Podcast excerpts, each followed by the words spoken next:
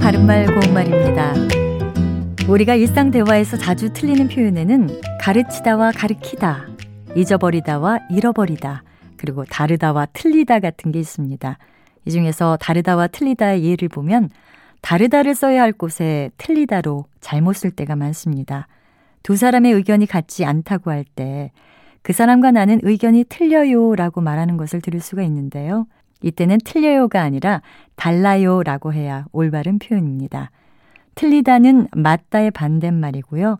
다르다는 같다의 반대말입니다. 또 틀리다와 맞다는 모두 동사인 반면에 다르다와 같다는 형용사라는 점에서도 차이가 있습니다. 틀리다라는 동사에는 바라거나 하려는 일이 순조롭게 되지 못한다는 뜻도 있습니다. 예를 들어서 오늘 이 일을 마치기는 틀린 것 같다. 이제 잠자기는 다 틀렸다. 이렇게 말할 수 있겠죠.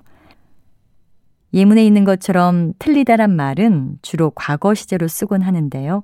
이와 비슷한 경우의 예로 멀다라는 형용사가 있습니다.